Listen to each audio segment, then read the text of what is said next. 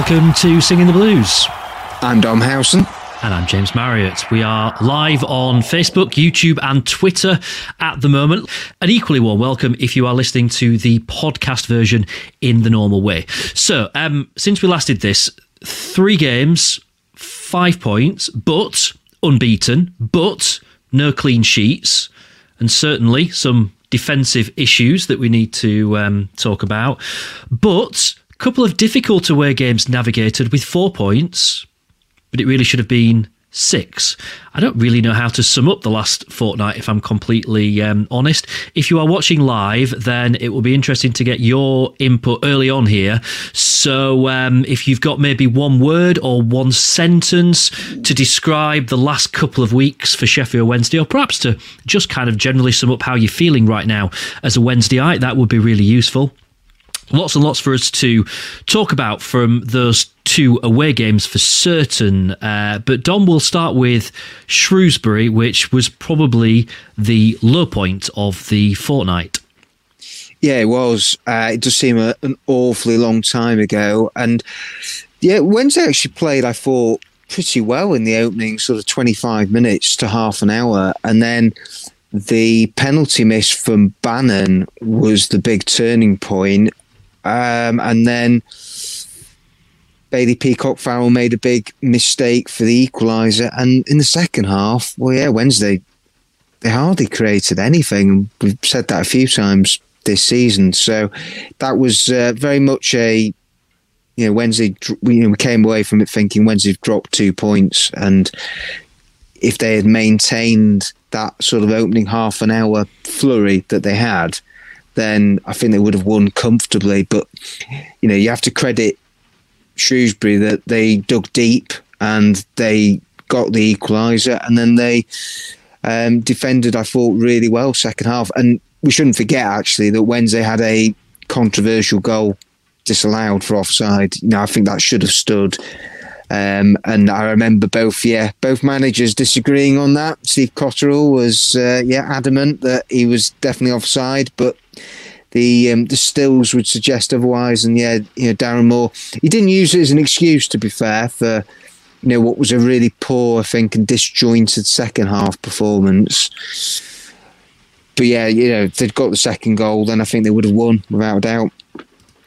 It, it, was an annoying one, wasn't it? Because the offside, I'm I'm not really sure how anyone could look at that and argue that it, that it really was offside because you know the the replays, the stills, whichever way you look at it, it, it's quite. I mean, it's not even that tight, really. He's he's he's pretty clearly onside, but it doesn't matter. The chances were there for Wednesday to have, have, have had that game pretty much wrapped up, and it was one of those very frustrating performances. And and and we talked about a couple of weeks ago when we were when we were here doing this, and and and that game just being so important, and anything really other than a win from that game was going to cause quite a bit of discontent among Wednesday fans because uh, no disrespect to Shrewsbury, but you kind of think, well, if we're going to have the sort of season that we expect to have, got to win games like Shrewsbury at home. They're kind of like the sort of a, a given, aren't they? And, and and the annoying thing was the chances were there that first 20, 30 minutes for Wednesday to be pretty much out of sight really.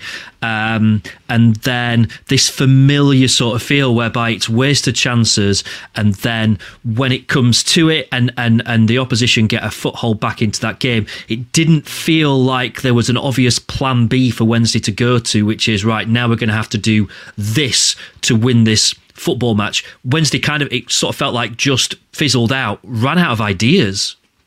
Yeah, they did, um, and this is where I think we come back to question: Is there the plan B? And uh, you know, Darren Moore, he has sort of rigidly stuck to that four three the four three three up to that point. Um, and yeah, you know, there were certain question marks. I think after you know the you know Shrewsbury, where you're thinking, okay, yeah, this is a new team and they're still gelling together and everything, but you, you expect more than what they produced um, against Shrewsbury without a doubt. And um, yeah, there are no gimmies as we we've quickly sort of discovered in League One, but you, you do look at Shrewsbury and think that if you are seriously going to finish in the top two, and that's what Wednesday are aiming for, then they have to be putting those sort of sides away at Hillsborough.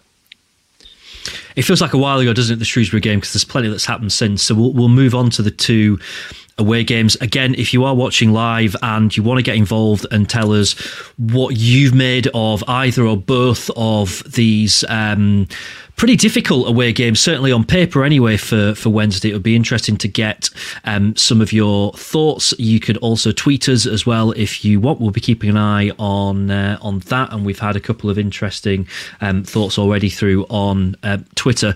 Um, Ipswich, before we get on to you know what, just kind of sum up that performance up to going into injury time for us better than Shrewsbury. Um, defensively solid, uh, but again, similar sort of um, frustration and disappointment and concerns around the attacking play and the balance of the team and and everything. So yeah, um, but but you know, if they'd held on to the end, then it would have been a you know great three points, and the narrative then would have been that it was a disciplined, hard-working, professional away performance. But then, with what happened at the end, and yet another Peacock Farrell blunder, you know, you came away, and uh, I was on the train. Uh, I went down on the train that day, and so I, you know, I came back with, you know, hundreds of pretty unhappy Wednesday fans, um, and I don't really blame them as uh, you know they made the long trip, and they weren't particularly entertained with the performance that Wednesday put on, um, and then you get that one goal up away from home against a side that you expect will be there or thereabouts and in the promotion shake-up. And it, it comes down to game management, doesn't it? At the end, and I'm sure we'll talk more in detail about the actual, you know, equaliser and everything. But yeah, you know, it was a stunning goal. On the positive side, it was a stunning goal from Dennis Adeniran, who I, I would say arguably has been Wednesday's standout player so far this season. Yeah, um, lots of interesting comments uh, coming up. Um, first of all, we'll say hello to Paul, who says "Up the owls." We, I think we could all uh, agree with uh, with that one. Nice to have you listening, uh, Paul. Uh, who also says Wednesday playing well for thirty to forty five minutes a game seems to have been a problem for years, and and this is, I, I mean, whether it's quite that or whether it's more this late goals and uh, I, I feel like we're kind of repeating even what we said just two weeks ago about this issue with late in the game character collapsing, not putting games to bed. We've just talked about two games there, Shrewsbury and Ipswich, which really the Shrewsbury game Wednesday should have been out of sight early on. The Ipswich game, when you get towards injury time, back end of the game, you, you should be able to see those out. So we are in danger of being stuck records here, but it's that problem is still there, isn't it? Where you know late in the game, Wednesday are, are, are just uh, uh, uh, losing concentration, whatever it is, and and, and not getting um, and not getting the result that really should have been on a plate. Yeah, and I know that we haven't sort of got on to Wigan yet, but you would have taken definitely four points from those two away matches. And it's funny, isn't it, that at the start of the season, you would have said that Charlton, Ipswich, and Wigan they are going to be the top, you know, some of the top six contenders. And Wednesday are unbeaten. You see, you know, from those three matches, so you could look at it that you know, away from home, you know, Wednesday I would say have actually played some of the toughest matches you know away from home at this level already. So that's a good sign that you know this Wednesday side when we're not we haven't even seen the best of them yet, and they are still picking up points, and they're in a good position. That they've got a game in hand. Yeah, that's against Sunderland, who are flying. But yeah, I, you know, right now there are certainly more positives for me, and it's amazing what a victory does to change the mood, and that's what's happened. You know, after you know, four matches without a win for Wednesday to then get the result that they did at Wigan, that's where you can put a much more positive you know spin on everything right now. We've not really talked about the uh, Bailey Peacock Farrell mistake too much, and uh, we, we, we are going to have to talk about it.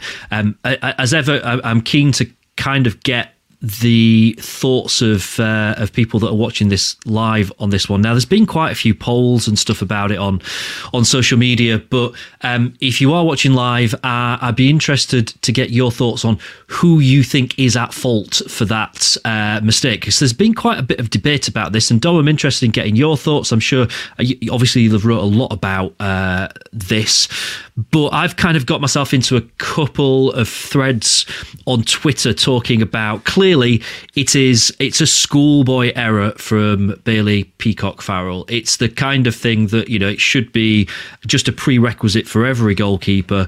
We've seen I can't remember who it was. Was it it was someone in the back in the 90s where a similar sort of of, thing happened, and that gets shown over and over again. And um, uh, it just it, it, shouldn't happen. It shouldn't happen. However, there's a there's there's ten other players on that on that pitch, and at, at that point of the game, it's not like it just kind of crept up. He was behind him for a long time. For me, it feels like something is is going wrong there in terms of communication. There's there's a there's a worry there in terms of the togetherness of this team that they're not screaming, shouting instructions to each other all the time. And he should have known about that. That that just should not happen. No, it shouldn't. And you wouldn't see that. Or you'd be disappointed if you saw that uh, you know, in Sunday League football, wouldn't you? Really, that you know, all round defensively, uh, that was uh, you know a shocking moment for Wednesday, and we have seen those lapses in concentration after such a strong start at the back, uh, you know, the beginning of the season when they were keeping all those clean sheets. That, yeah, you know, recently, yeah, no, Wednesday have um, seen more errors that have crept in, and you know, it's basics for me. Really, that's what it sort of boiled down to. And you know, clearly, you know, BPF will take the, you know, and has taken the brunt of the criticism for that goal, and and rightly so.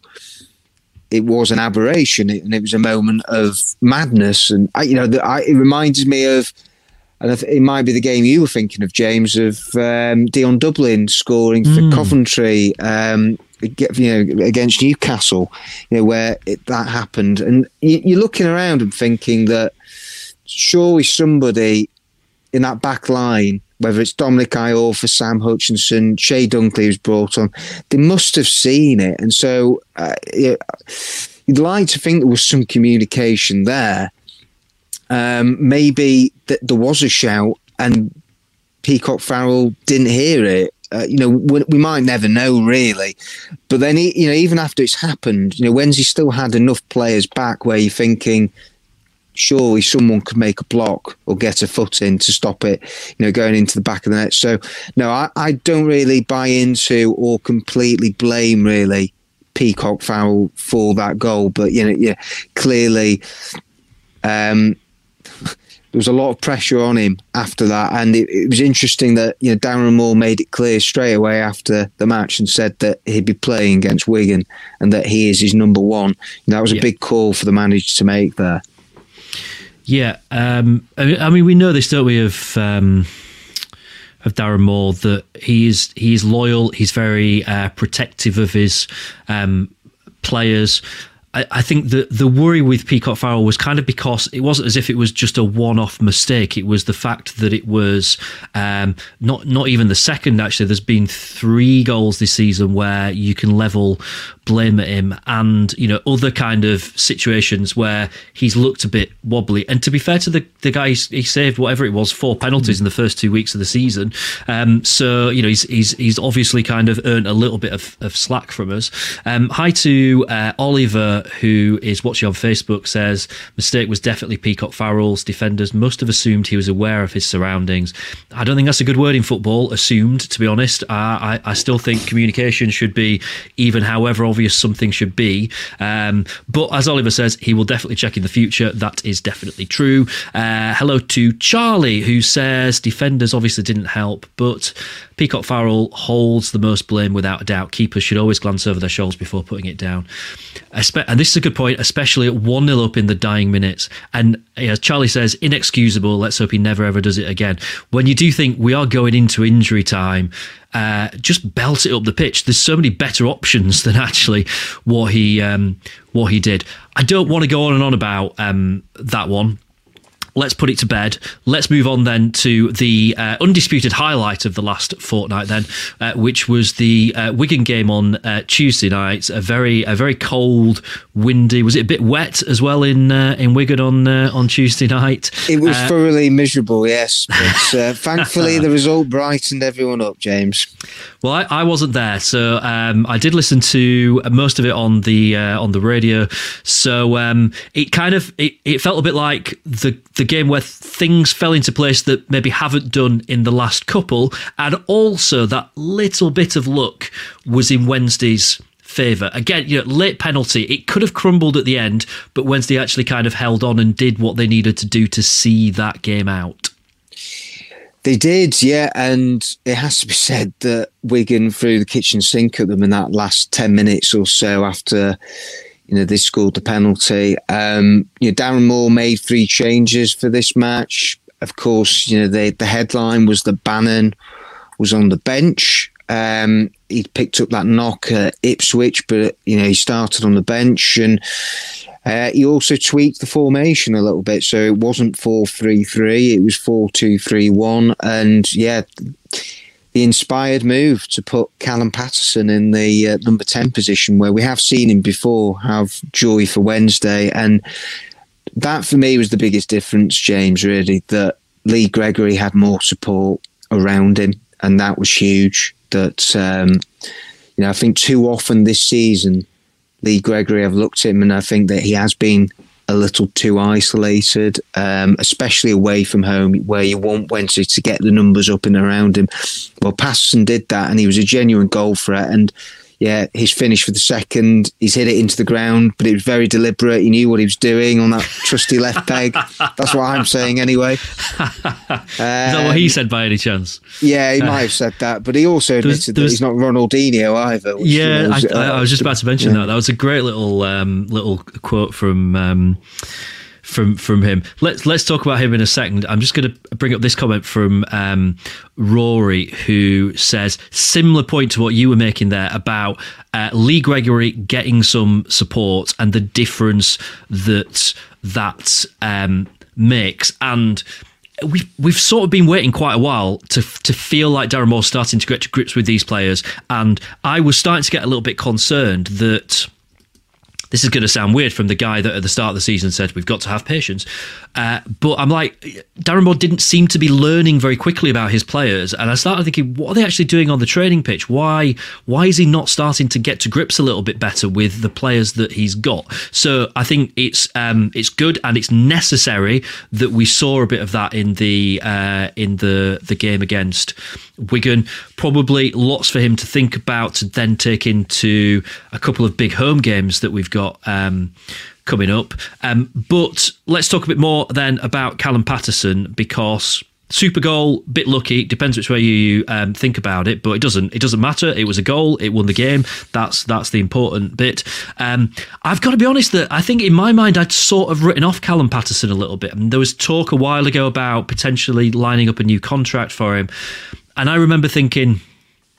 Why? I'm not. I'm not sure that I see him really as being part of the future. And yet, here, Darren Moore seems to have found a role for him that might just work.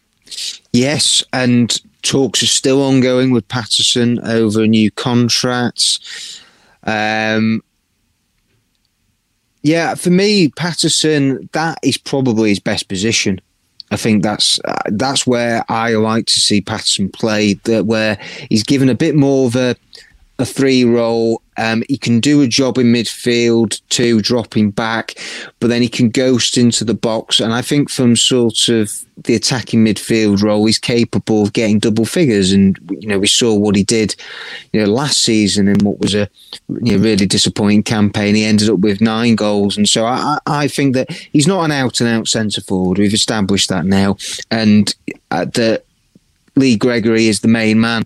I actually want to, you know, um, point out or flag really that you know Gregory's contribution for that goal is superb, and yeah, he was unlucky not to get on the score sheet himself. I think he'd be disappointed he didn't take you know one of those chances in the second half. I think the, you know the keeper's pulled off a great save to tip it onto the crossbar, but he definitely should have made it, you know, three one. And you know, we were all relieved at the end that I didn't come back to bite Wednesday with that missed opportunity. And, and I think you know, Gregory is getting chances most matches. Um, and uh, he, has gone now a few games without a goal, but I think it's a matter of time. And when he gets one, I can see him going on a little run again, really. So I'm not too sort of concerned about you know Gregory, um, and it's it's that supply line, isn't it? But moving Hutch into midfield, and I thought you know him and Lewis Wing did pretty well in there. Um, you know, just all around, you know, Chey Dunkley coming in at the back, up against a big physical unit in Wyke.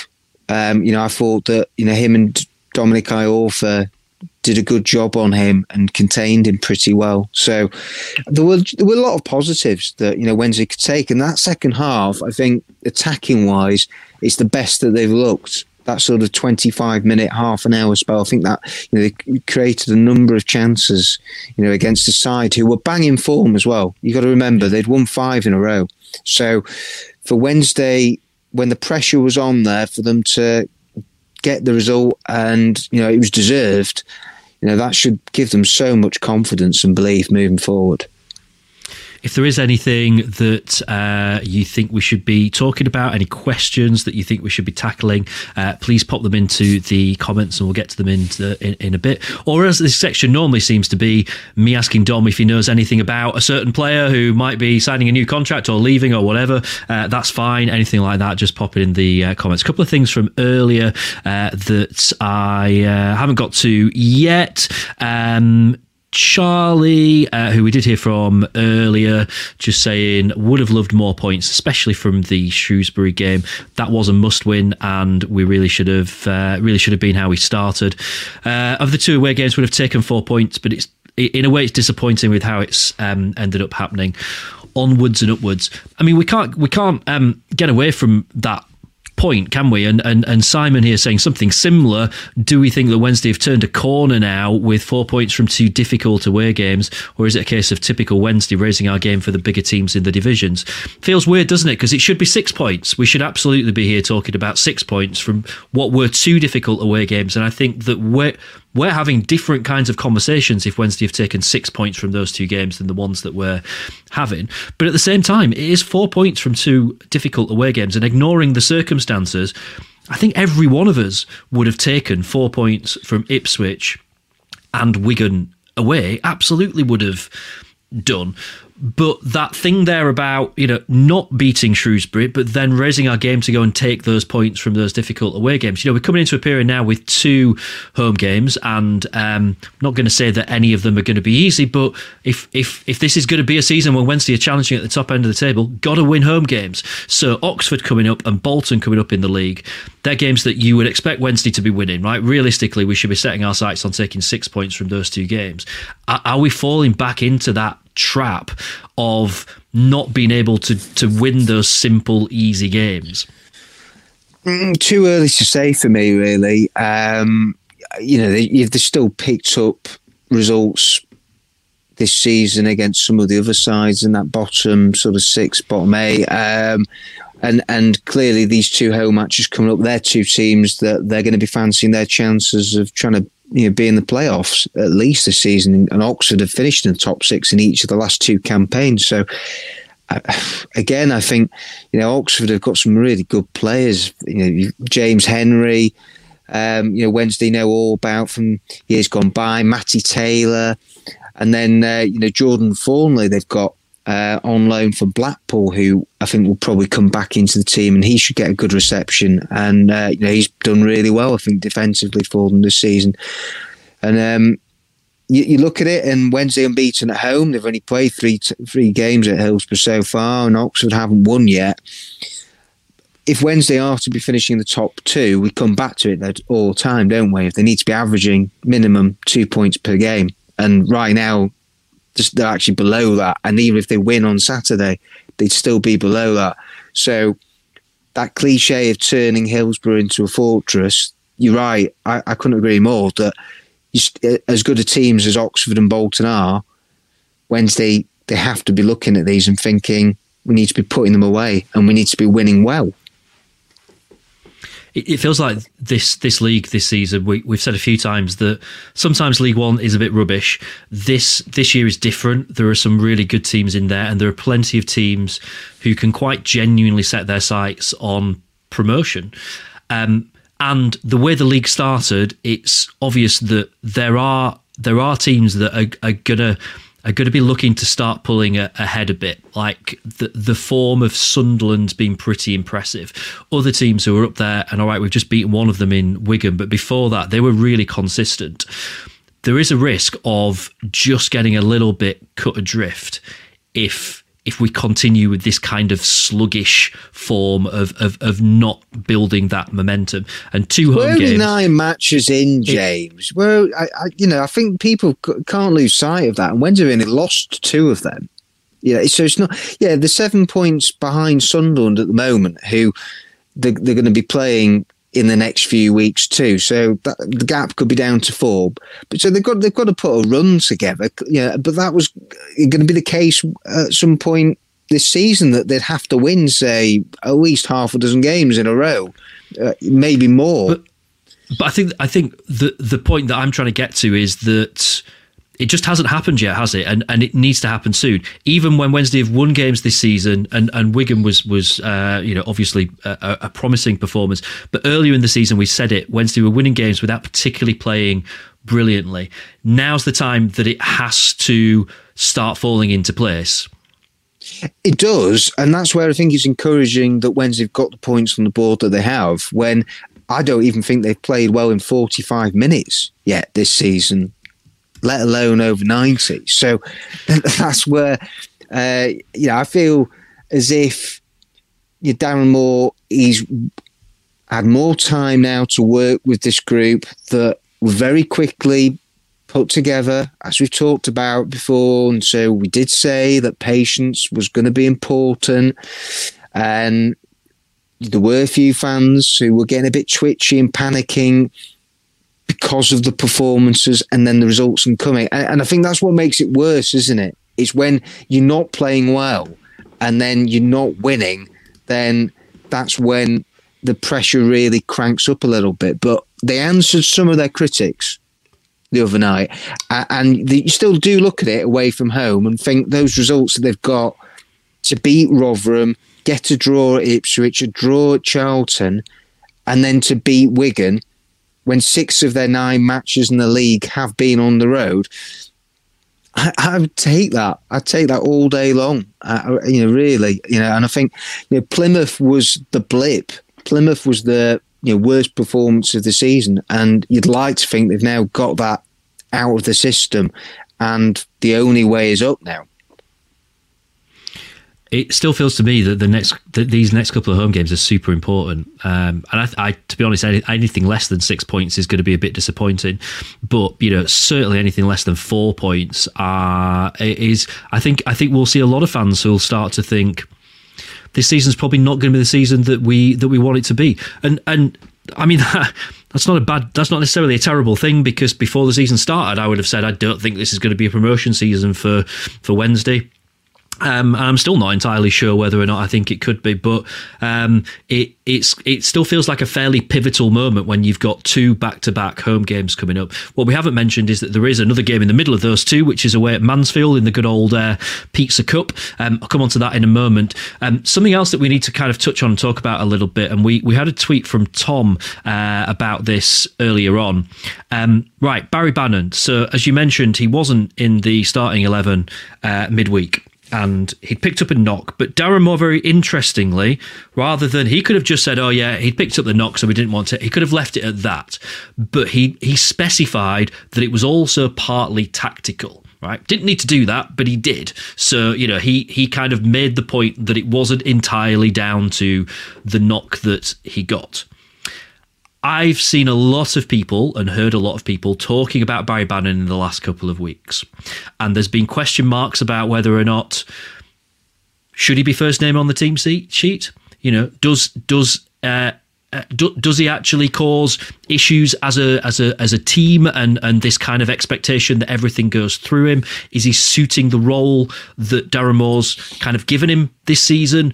Um, and and lots of different question marks. The fact that he didn't play on um, on on on Tuesday night and Wednesday won is is certainly not going to help alleviate those question marks. Where are you on this? Barry Bannan, there is absolutely no doubt whatsoever. He's a great footballer, and we've already seen some brilliant moments from him this season. But the questions about whether or not he fits into this team, where do you stand on that? It's quite straightforward for me, James. Uh, he's not a number 10, and that's where he's played most of this season. That experiment. And Darren Moore, let's not forget, Darren Moore was picking Barry Bannan there just after he took over last season. I remember him taking him off at Reading after they had a man sent off early on um, when they lost 3 0. I mean, everyone was saying that was a big statement. And then people will point to the other night naming him on the bench. You know, he did sort of say that he'd want to keep him fresh. Um, and I, I do think Bannan will come back into the team on Saturday. But for me, he can play in a in a three. Um, he could play in a two, but not in the number 10, not in the attacking midfield role. He, he's not scored enough goals in, in, his career to warrant playing there for me. You know, he's the midfield playmaker in this team. That's what he is. That should, that's his job. That's where we've seen the best of Barry Bannan when he's creative, gets on the ball, dictates play, and he can really pull the strings. And he does that from a deep lying position for me. So as a pivot in a 4 2 3 1 alongside Hutchinson, Wing, whoever.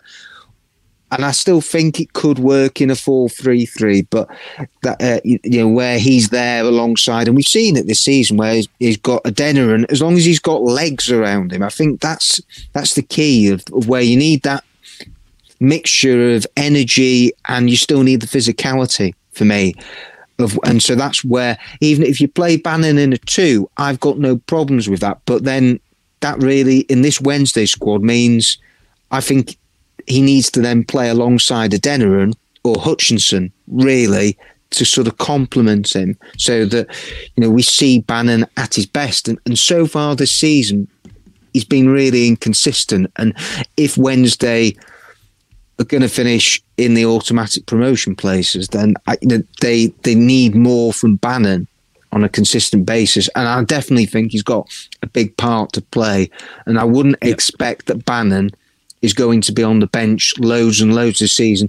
But I think it's also important to throw in to the conversation that it's a three game week and Barry Bannan is going to be 32 later this year and he'd had an unbelievable run of you know nearly two years where he's not missed a league match.